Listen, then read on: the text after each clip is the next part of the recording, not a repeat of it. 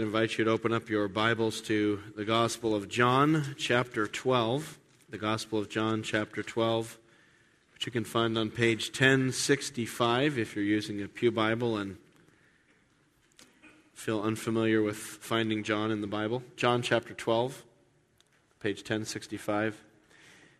This morning we're going back to our sermon series through the Gospel of John, and as we come to chapter 12, we come to a a very much a transitional chapter in John's gospel. Chapter 12 pivots us from the public ministry of Jesus in chapters 1 through 12 to the passion, crucifixion, death, burial, and resurrection of Jesus in chapters 13 through 21. So, chapters 1 through 12, you have Jesus out there in his public ministry. He's preaching, he's teaching, he's doing miracles, he's traveling up and down Israel.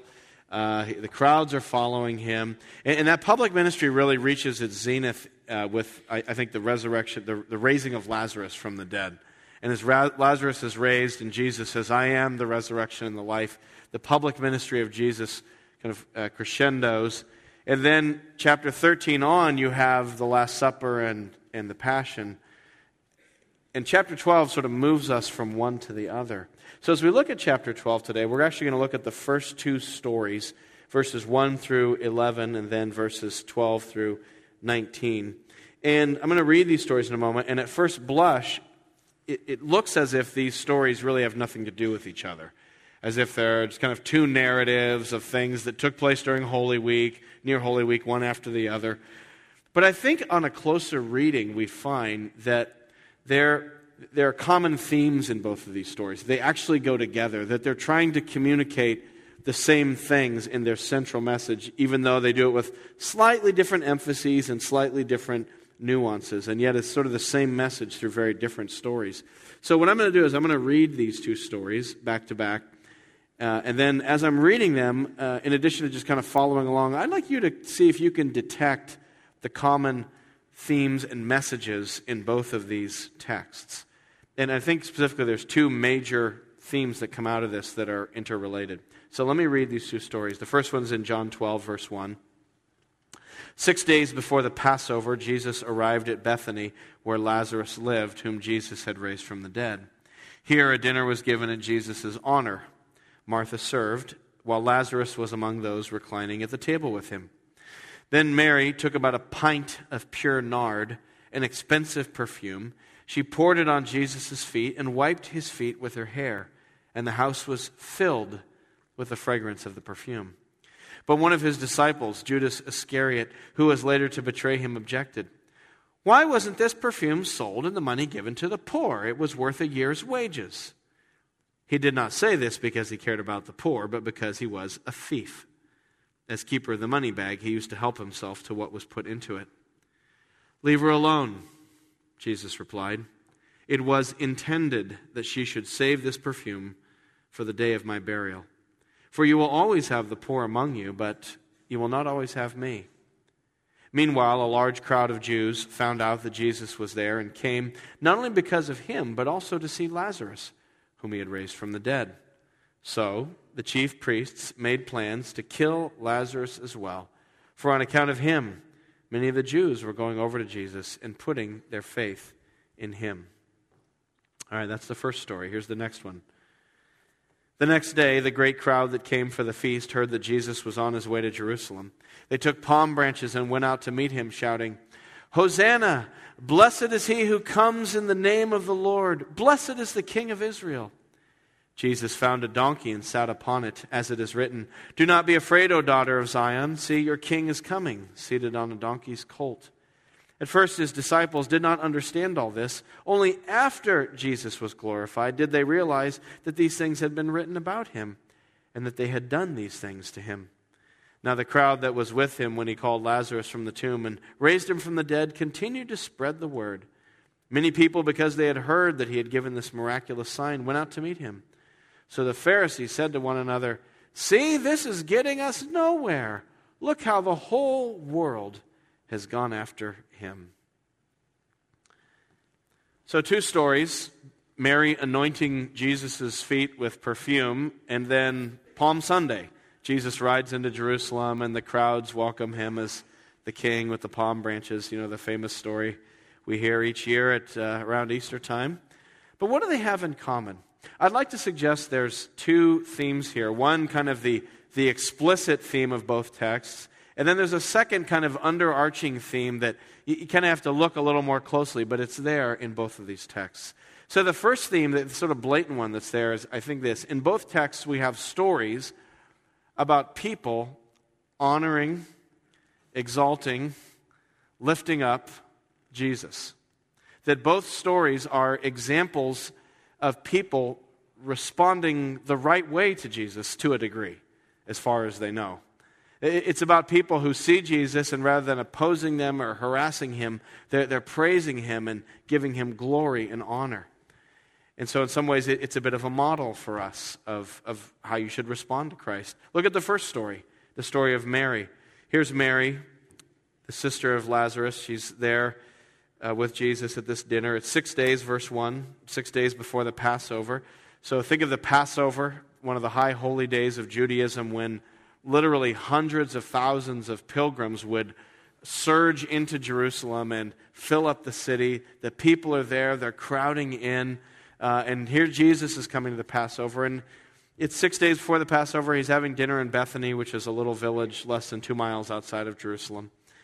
And it's a dinner party. There's Lazarus, whom Jesus raised from the dead. Jesus is the guest of honor. Martha's in the kitchen working. Surprise, surprise. And they're reclining at the table. Uh, now, just a reminder, you guys probably know this, but um, just kind of to remind us all, when they ate at formal dinners, they didn't sit down at a table, they reclined. So the table would be in front of everyone, and everyone would lay on the ground with their feet out behind them, and they'd lay on cushions and eat like this, kind of like how I used to watch Saturday morning cartoons as a kid with a bowl of cereal in front of me. I'd be on the ground eating my cereal, watching, you know, Super Friends or whatever cartoon I was into at that time. And so uh, th- here's this meal going on. And in that meal, then, you can, you can see logistically how what Mary does is possible. She's not crawling under a table, she's coming up behind Jesus. And, and you have this exquisite, kind of very sensual, um, tender, almost intimate moment as Mary takes a says in verse 3 a pint of pure nard, an expensive perfume. She pours it on Jesus' feet, wipes it with her hair, and the house was filled with the fragrance of the perfume. So she has this expensive perfume, pure nard. Uh, the, the, nard there is, is from this plant called the spikenard plant. It grows in India. So this perfume came from India, which you know, nowadays, I mean, we get things from all over the world in, in our global economy, but imagine in Jesus' day what it would take to get perfume made in India to Israel. I mean, that, that, was, that was a long camel journey. That, that was a lot of transporting. So by the time it got there, this was a very costly item.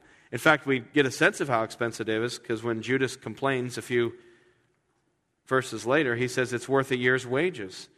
Uh, the Greek phrase is 300 denarii. A denarii is about what a, a working stiff would get for a day's work. So 300 days of work, you know, get rid of the Sabbaths and the holy days. A year is about 300 days of work. So it's like what a, a working stiff would have to, to work all year to get. It's, it's that much money.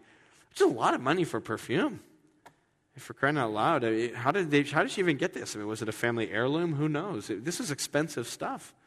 I was trying to come up with some modern day example, and I don't know if this works or not, but I'll, as I said in the first service, let me just run up the flag, flagpole and see if anyone salutes. But, but imagine if you had a $60,000 bottle of wine. I don't know how you got it. Maybe you have some sort of eccentric uncle who's a wine aficionado, and in his will, he leaves you a $60,000 bottle of wine. You know, it's like, what in the world am I supposed to do with this? Maybe it'd probably be the most expensive thing in a lot of our houses. Like, do I put it in my basement? Do I wrap it? Do I need to insure this thing? Like, what do I do with this bottle of wine? Maybe you would, you would keep it or, or hold on to it for some reason. Maybe you would sell it. You'd say, This is ridiculous. I shouldn't have this thing. I'm going to sell it. And I'll, I'll, pay for, like, you know, one semester of my kid's college education. Or, or uh, you know, I'll pay down my mortgage a little bit. Or, or maybe I'll, I'll sell this thing and, well, a missionary. Well, what if I pledge to a missionary $5,000 a year for 12 years? I said, for the next 12 years, you're going to get 5,000 grand from me every year. I mean, that would be a great use of that money. Or, or help out the poor or the needy. I'll tell you, whatever you did with it, I bet most of us here wouldn't do this. We wouldn't pop the cork. Woohoo! Yeah, 60,000. You know, even if you like wine, you'd probably be like, oh, I don't think I'm going to waste it on that in my stomach. I, suppose there are some people uh, have great wealth, and drinking that would be considered um, a luxury, but not a, an inconceivable luxury. But for most of us, we wouldn't even think of por- popping the cork. That's what Mary did. She popped the cork. Yeah, it's year's away, wages, time to pop it. And then what did she do with the perfume? You know, like, oh, I'll make this last, you know. No, Jesus' feet. Like, why, why did she do that? It was just so, yeah, it was, it's extravagant. It's, it's over the top. It's like, uh, you know, a little bit, someone might say wasteful, right? Pouring it out. And then she wipes it with her, her hair. She's wiping and dabbing the perfume. And the whole house is filled with the fragrance of the perfume. Could you imagine that at the dinner party? Like, oh, I'm getting a headache, that smell. I'm having an allergy. I'm sensitive to scents. Ugh. Right? Why did she do that? I, I think it, was just an act of honor and worship and love. It was an extravagant, extravagant expression of adoration. She was honoring Christ. She, she was saying, This is something worth this perfume is Jesus. And not just honoring Jesus, you know, she's pouring it on his feet. You know, what, what's that all about? Did he just have really smelly feet? I mean, like, why did she pour it on his feet? What, you know, we just think, what's the feet all about? Well, you know, think about what feet symbolize. They're, they're kind of the lowest part of you, the most humble part of you. Most of us uh, are kind of embarrassed to even look at our own feet. You know, we're not really proud of how our feet are shaped. They're just kind of down there. So, so in biblical thought, to be at somebody's feet was to take a posture of humiliation and in honor of someone else. To kiss the feet, to grab the feet, to wash the feet, as Jesus will do in the next chapter for his disciples. Uh, it, it, was, it was a posture of honor, of, of putting yourself beneath somebody. In fact, in, in ancient times, when a, an ancient king would conquer another king, if he could get the other king alive, he'd bring the king in front of him. They'd force the other king on the ground, and the conquering king would do what? Put his foot on his neck. You know, the ultimate sign of I have dominated your kingdom. My foot is on your neck. You're under my foot. So for Mary to come to Jesus' feet with perfume is not only an honor, saying, Jesus is worthy of this perfume, Jesus is worth this, but, but it was, it, and, and, it was a, a humbling herself and honoring of Christ. It's adoration. It's as if Mary was saying, Jesus is worth it, and I will worship. I will pour out this lavish gift to show his worth and his beauty and his value. To get an idea of what Mary is doing, look at her foil in this story, Judas Iscariot. He's the foil, he's the, the contrast who shows what Mary was doing by what he was doing the opposite. So, you know, you look at verse 4, and there's Judas, right? He's complaining. Why wasn't this perfume sold and the money given to the poor? It was worth a year's wages. That's a legitimate question, actually. That's a lot of money. You know, and, and giving to the poor is good. Jesus taught us to love our neighbor and to help those in need. That's a part of Christian love. If we have the love of Christ and we see someone in need, we're supposed to help people. So, you know, on the surface, what he's saying is completely legitimate. I mean, maybe they should have stopped and thought about what to do with that perfume. Why did she just start spilling it on Jesus? So, at the surface, both of them seem to be pious. Mary is honoring Jesus, and Judas is a little more practical. You know, he's like, yeah, don't, don't just waste it like that. Let's do something good with it. Yeah, I mean, yeah, we all love Jesus. We all love to honor him. But come on, this hungry kids we could feed with this money. It's a lot of money. But of course, man looks on the outward appearance, but God looks on the heart. And God knows our motives. He even knows when we're doing things that seem good what our true motives are. A lot of good things are done with sinful motives and selfish motives and arrogant motives. And God assesses the heart, not just the action. In fact, the heart is even more important because the wrong motive makes the action unacceptable in God's sight. And so God looks at the heart here, and, and there's Judas's heart. Why did he say that? Well, verse 6 he didn't care about the poor, he was a thief. So, yeah, he wanted to liquidate the, the liquid because then he'd have a bunch of money in his purse that he could dip into. It's actually worse than that. That's not the half of it. Because remember what it says in verse 4 But one of the disciples, Judas Iscariot, who was later to betray him. Whenever Judas appears in John's gospel, there's always that little tagline, there's always the asterisk by his name Judas, who would betray him. Judas, the guy who betrayed Jesus. It's as if John is writing this gospel. He's looking back on the story, and as he's writing it, every time Judas comes up, Judas' betrayal was so significant and, and so shaping that he almost can't mention Judas without saying, the one who betrayed him. You know, there's always an asterisk by Judas's name every time he's brought up. So, in other words, Judas not only wanted to sell the perfume for his own purposes, Judas is the guy who's going to sell Jesus. He's willing to sell the Savior, and he does for 30 pieces of silver. So there's the contrast. Somebody who honors Jesus, who says, Jesus, you are of immeasurable value, that even pouring out this perfume is not enough. Versus, Jesus is worth 30 pieces of silver to me, and I'm going to sell him. So it's one of honor versus dishonor. It's an amazing contrast. You know, Jesus is worth it. Jesus is worth it. It's worth that, that oil. He's worth a $60,000 bottle of wine. He's, he's worth anything you pour at his feet. Jesus is worth it. He is worthy of all that we might sacrifice for him. Any amount of money, I don't care what price tag you put on it, it's worth it. You know, Jesus said to the rich young ruler, Go, sell all you have, give to the poor, and follow me. You know, it, it, whatever you feel God is leading you to give, He's worth it. you, you, can't, you can't give something that's of more value than Jesus himself. But it's not just money. I mean, let's just not stick to material things here. It's our time. You know, here we are on a Sunday morning. Um, you know, normal people don't sit in church on Sunday morning nowadays. They, they sleep in and then they, you know, start getting their wings for the Pats game that afternoon. I mean, you, you know, it's Sunday is your day to chill out. It's your day to rest. Like, why, why did we come here? Why am I here in, on Sunday? And it's because we're pouring out worship to the Lord.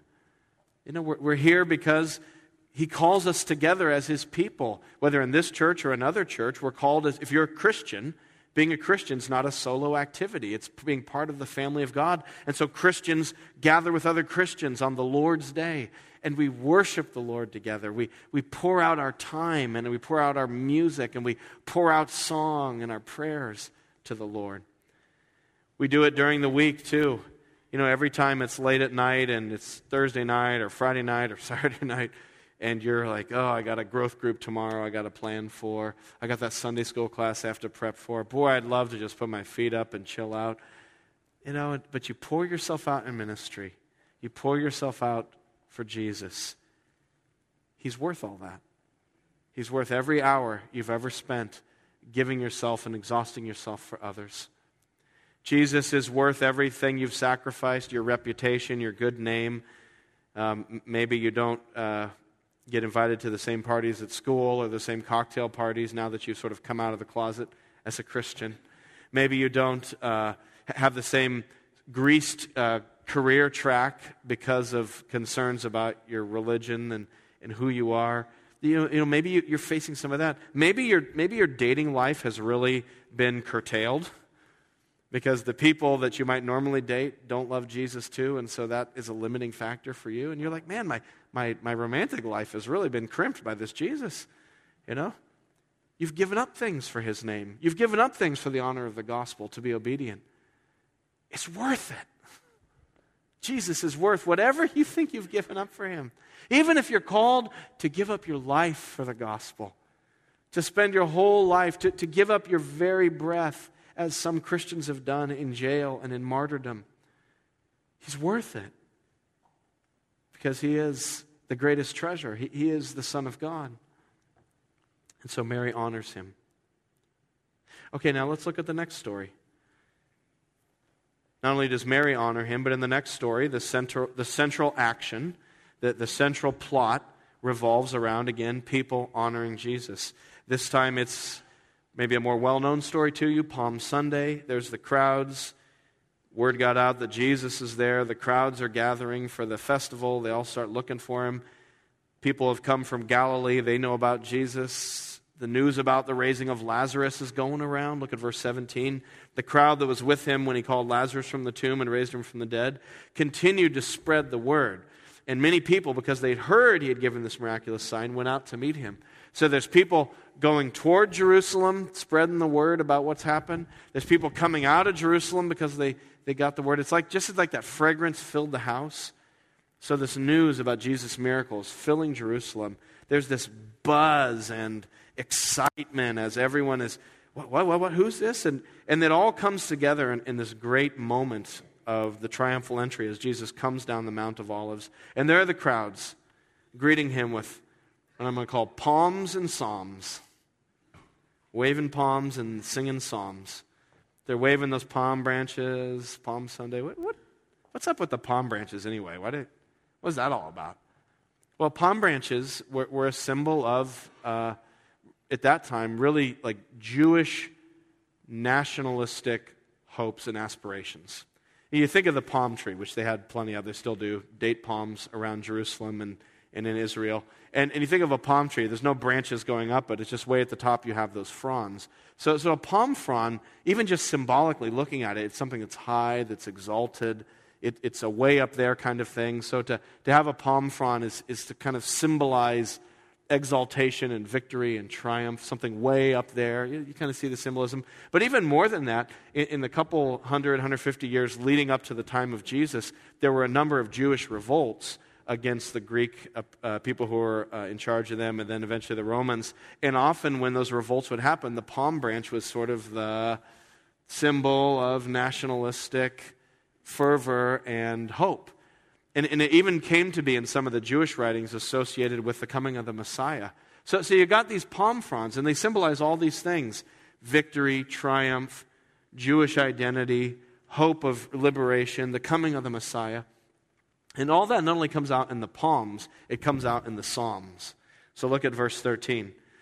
They took the palm branches and they went out to meet him shouting, and here they quote Psalm 118 Hosanna. Hosanna means save us. Hosanna. Blessed is he who comes in the name of the Lord. That's right out of Psalm 118. Blessed is the King of Israel. And, and so they're exalting him as the king. They're, they're praising him. They believe he's the Messiah or they're hoping he's the Messiah. So they're praising the king, and the Messiah has finally come. And here's the thing they're right. He is the Messiah. He is the Messiah of Israel. He is the King of Kings that they've been waiting for. He is the Son of David. He is the Messiah that every faithful Jew has been hoping for for centuries. He's the Messiah of Israel. They're right. And they should respond that way. That moment when the whole crowds are surging around Jesus, putting things before him and praising him, is how the world should respond to Jesus Christ. Is the appropriate response to the King of Kings, the Messiah, the Lord, and the Christ. Right? Now, notice the contrast. Mary had her foil with Judas. The crowds have their foil with the Pharisees. Look down to verse 19. So the Pharisees said to one another, See, this is getting us nowhere. Look, the whole world has gone after him. Oh no, you wasted a whole jar of perfume. That's terrible. Oh no, the whole world's chasing after him. That's terrible. No, that's appropriate. That is fitting. That's the least people could do, is lay palm branches before him. The least.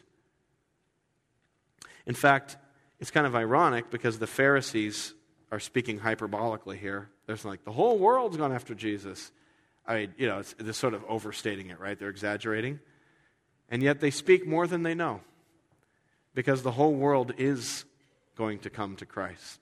There's this sense in which, in John's gospel, there's this message that the gospel is going to go beyond the Jews to include the Gentiles, that Jesus has sheep in other pens, Jesus is the Lamb of God who takes away the sin of the world. Jesus, you know, it says, For God so loved the world. There's a sense in which Jesus has come to die not just for the Jews, but for the Gentiles as well. For all the nations, he's come to gather a people from among them.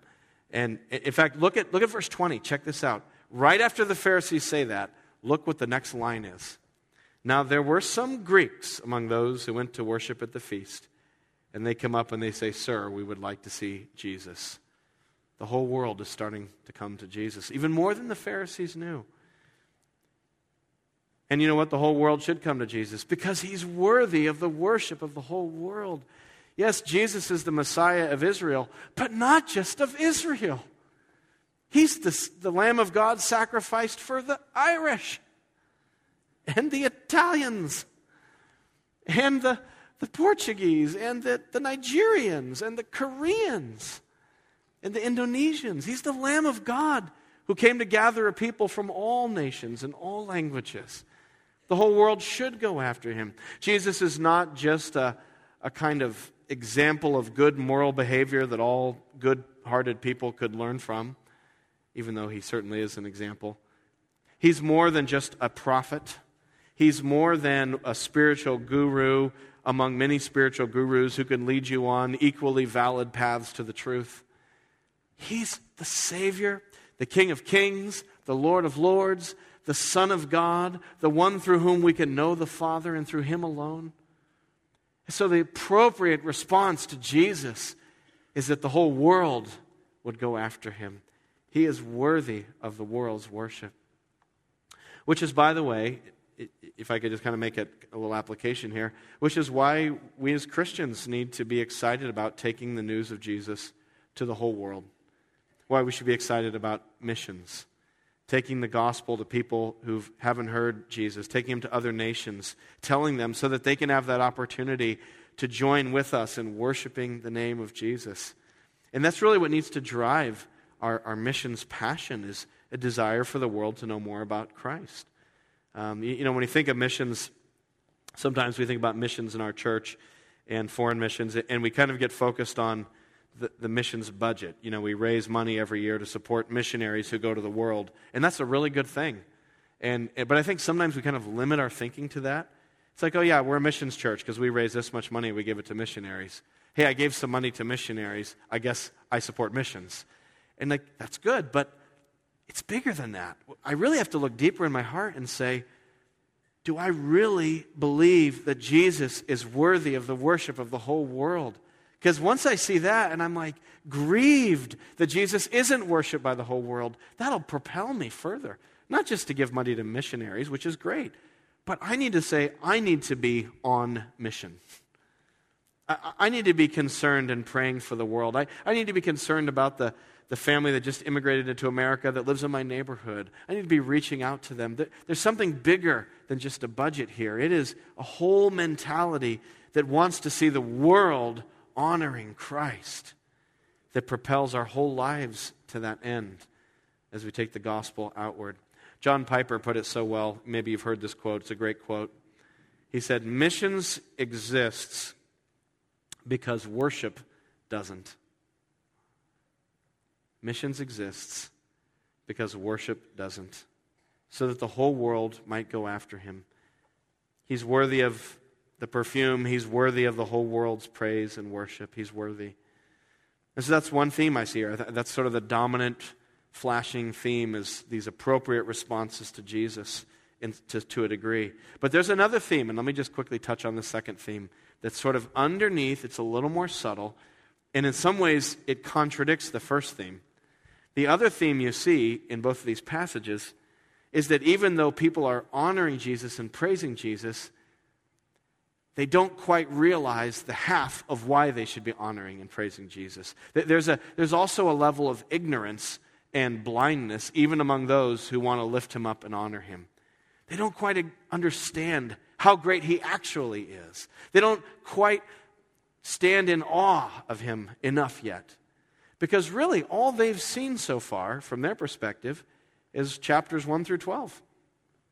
They've seen the miracle working Jesus, the teaching Jesus, the Jesus who raised Lazarus, but they have yet to see the Jesus who would go to a cross, who would be buried, and who would rise again. They don't even know the greatest work of Christ yet, the, the ultimate expression of his love, the, the greatest mystery of all, that the Son of God would die to save sinners. That hasn't even happened yet. And so you see that in both of these stories that Jesus is, again, transitioning them. He's pointing them toward what's about to happen. And they don't, they don't know yet. So he's talking to Mary, right? And Mary's he's talking to the, this group at the dinner party, and Mary anoints his feet with perfume, and Lazarus or uh, Judas objects. And Jesus says in verse 7, Leave her alone. This isn't bad what she's doing. And then look at that, verse 7. It was intended that she should save this perfume for the day of my burial. The, the Greek there is a little hard to translate, but I, I like where this, this English translation is going because it's sort of emphasizing that not that Mary was intending this, but this, this happened in order that she might use it for her, his burial. In other words, it's not quite saying that this was Mary's plan. In other words, Mary wasn't sitting there thinking, you know, Jesus is about to go to the cross and die and be buried. And so, as a way of preparing him, I will break out the oil. You know, haha, I've got it. I mean, the Gospels make clear that the disciples just didn't get it until the very end. They didn't understand these things until afterwards. So I don't think Mary was intentionally preparing Jesus for his burial symbolically. I think she was honoring him. And Jesus kind of scoops up her act of worship and he says, Actually, let me tell you what, this is even more important than you know. Because I'm going to die. My burial is coming. I'm going to be sacrificed. I am the, he is the Lamb of God who takes away the sin of the world. He's the sacrificial Passover lamb who would be slain for our sins and buried. Think about burial practices in those days. You know, if, if someone in your family dies today, um, you know, they die in your home, you, you, call the, you call the funeral home, and the funeral home comes and eventually takes the body of the loved one away. What happened in those days was there was no funeral home, there was no undertaker.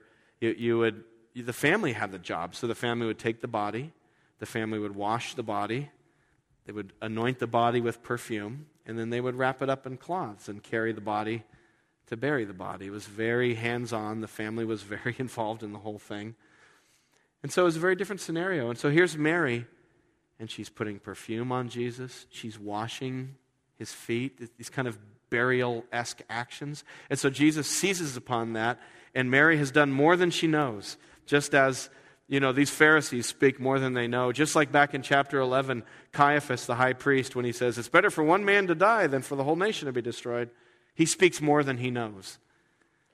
So Mary does this thing, and Jesus says, Well, actually, my burial's coming, so leave her alone. This is good. This works. This is appropriate. It's fitting. Let her do it. This is how it was supposed to be. But she didn't realize. Oh, if Mary only knew what Jesus was about to do for her, think how much more she would love him. If she only knew what he was about to do for her. She poured out some perfume on his feet he was about to pour out his blood on the cross for her. She took a precious, expensive heirloom, perhaps, this bottle of perfume, and she opens it and pours it on Jesus. But little does she understand yet that the Father in heaven loves her so much that in order to save her, he took the most precious heirloom of heaven there is Jesus Christ, the Son of God, and broke him open on the cross so that by his blood she might not just have her feet washed or perfumed, but that all of her sin would be washed away. That, that her disgrace and everything about her that's unholy and sinful might be forgiven by the blood of Christ. Her whole self, her whole soul cleansed and renewed by the power of Jesus' sacrifice, all poured out for her. If she only knew that, how much more would she love him? I just want to encourage anyone here today, if, if you're here today and you might uh, see yourself as a discouraged Christian, or a tired Christian, or a weary believer following Jesus, you're trying to stay faithful, you're in a hard place in your life right now, and you're trying to stay faithful to Jesus, even though there's some shortcuts you could take, you're not going to take them because you want to honor Christ. So you're sort of pouring yourself out. And you know, that, that, that's a very noble thought, but after like a month of doing that or six months of doing that, it can become very weary, it can become very discouraging. And you, you know, you get those thoughts sometimes like, is it worth it? Why am I doing this? Why not just do this? I know that that's maybe not what God wants, but can't we just do this anyway? And I just want to encourage you that whatever sacrifices you're making for the Lord, they're all worth it. because you're sacrificing for the Lord who has sacrificed so much more for you than you know. There's no sacrifice we're making for Christ that it will not be repaid infinitely on the day when we see him. When we finally see Jesus on that day, and we see the Father in all of his glory, God Himself, who will be our inheritance, eternal joy in the presence of our Maker. When we finally see Jesus on His throne, who died for us. When we stand for a moment on the shore of hell and look in to see the wrath of God that, from which we've escaped through the blood of Christ and the inheritance that we've, we've received through Jesus' merit. On that day, we will not be thinking, whew, I sure paid a lot of sacrifice to get here. Boy, I really had to work hard. We'll just be amazed. In any sacrifice we've made for the Lord, any hard suffering we've gone through to stay faithful to Him, will seem so small and, and inadequate in comparison to what He's done to save us. So I just want to encourage you to, to let your mind be filled up with the love of Christ toward you, to realize what He's done for you, and that it really is all worth it. It's all worth it. If, if we only knew, Mary didn't know. We know, and we still we get confused. So let your mind be filled up with the love of Christ and what He's done for you. Same thing in the triumphal entry, and I'll just close with this. The crowds also honored Jesus, but they didn't quite get it, did they? They were excited he was there. They're proclaiming him as a Messiah. Good. But what did they mean by Messiah? What were they looking for as a Messiah? You know, their hopes for the Messiah and the salvation was primarily a political Messiah, somebody who would rescue them from Roman oppression, who would take the Roman foot off them, allow them to be free. It was a political salvation. You know, when they cry out there, Hosanna, save us, it's like, save us from this, these Romans. Save us from always being a subjugated nation. It was hope that God would get rid of a bad ruler and put in place a good ruler. Like what we need here is better, is a better leader. Oh, to be saved by having a bad ruler gone and a good ruler come in. And that's all that is all the further it went. Maybe they had some hopes that this would be the final apocalyptic kingdom of God. You know, the messianic ideas varied in that day. But none of them were probably thinking, that the main thing this Messiah has come to do is to save me from my sins, to die for me on the cross. They say, Hosanna, blessed is he who comes in the name of the Lord. Lord, save us, Hosanna. But don't you see, the greatest thing that God came to save us from is our sins. Our greatest need is to have our forgiveness before God. The world has many needs, and yet the greatest of all is to be rescued from the coming judgment, from hell, and from the wrath of God. And so God sent his own son Jesus to die in our place, to take my cross and my punishment. He had to die so that I could be saved. Check it out. Look at this. This is so cool. Look at verse 13. They quote Psalm 118 Hosanna, blessed he comes in the name of the Lord, right? Look at Psalm 118. I want you to turn there. One last scripture Psalm 118. It's on page 606. This is a messianic psalm so much we could talk about in Psalm 118. It's an amazing psalm. But look at Psalm 18, page 606, 118, verse 25. Here's the psalm they were quoting Psalm 118, verse 25. O Lord, save us, which means Hosanna. Hosanna, Lord, save us. O Lord, grant us success. Verse 26. Blessed is he who comes in the name of the Lord. So they're praising him as the Savior. But what kind of Savior was he to be? Look back at verse 22. The stone the builders rejected has become the capstone. The Lord has done this, and it is marvelous in our eyes. The stone that they're all exalting is the rejected stone. It is the one who must suffer and be rejected. You know, they're all welcoming him into Jerusalem. And yet, ironically, in less than a week, that same crowd is going to be hustling him out of Jerusalem. They welcome him with palm branches. But in less than a week, the palm branches will be put down, and instead a cross will be put on his back as he goes out of the city. He's accepted today, but in less than a week he'll be rejected. And to think that he's being rejected so that they might be saved to rescue them. It's amazing, this Savior. What is it that you're looking for from Jesus? What, what is it you're looking for from God? Why are you in church today? Why am I in church today? Well, it's my job, but, but really, why? You know, why, you know, I, used, I went to church before I had this job, so like, why am I here as a Christian? Why are we what are we looking for? And we look for all kinds of things from God. We look for happiness. We get into a problem or a pinch in our life, and so we run back to God, perhaps. It's good. That's where to go when you're in a problem or pinch. Maybe we have financial difficulties. There's a whole element of Christianity that's all about health and wealth, that if you believe in God, He'll make you rich. There's that whole stream. Some people come to Christianity or come to the church looking for friends or maybe looking for business connections and networking. Why are we here? What is it that we want God to do for us? May Jesus give us the eyes to see that what he can do for us is the one thing we need the most, and maybe the thing that we're not even thinking of. He came to save us from our sins and to bring us eternal life. What do you see when you look at Jesus? Behold, the Lamb of God who takes away the sin of the world. Heavenly Father, we love you because you first loved us. We worship you because of what you've done for us. While we were yet sinners, Christ died for us. We thank you, Jesus, that you died. We thank you, Holy Spirit, that you raised him from the dead. We thank you, Holy Spirit, that you came after us and you opened our eyes so that we could see Jesus. And so this morning, Lord, we want to join with those crowds and with Mary in exalting you, Jesus, and lifting you up. We are here this morning to proclaim that you are the Messiah, the King of Kings, the Savior of the world. We love you. We worship you. And Lord, it's our honor to give you our lives and our all. And Lord, we're also here this morning to confess that we still don't even see the half of it sometimes. Even we who have the gospel just don't savor it and treasure it the way we should. We're not awed by your great sacrifice for us.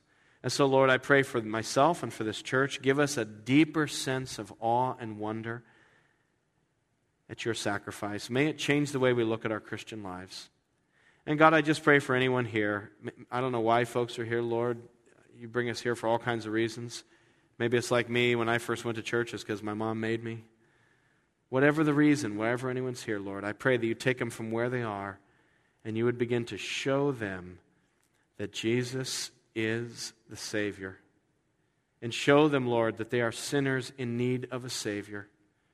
Oh God, I pray, have mercy and show us the truth. Through your Holy Spirit, we pray. In Jesus' name, amen.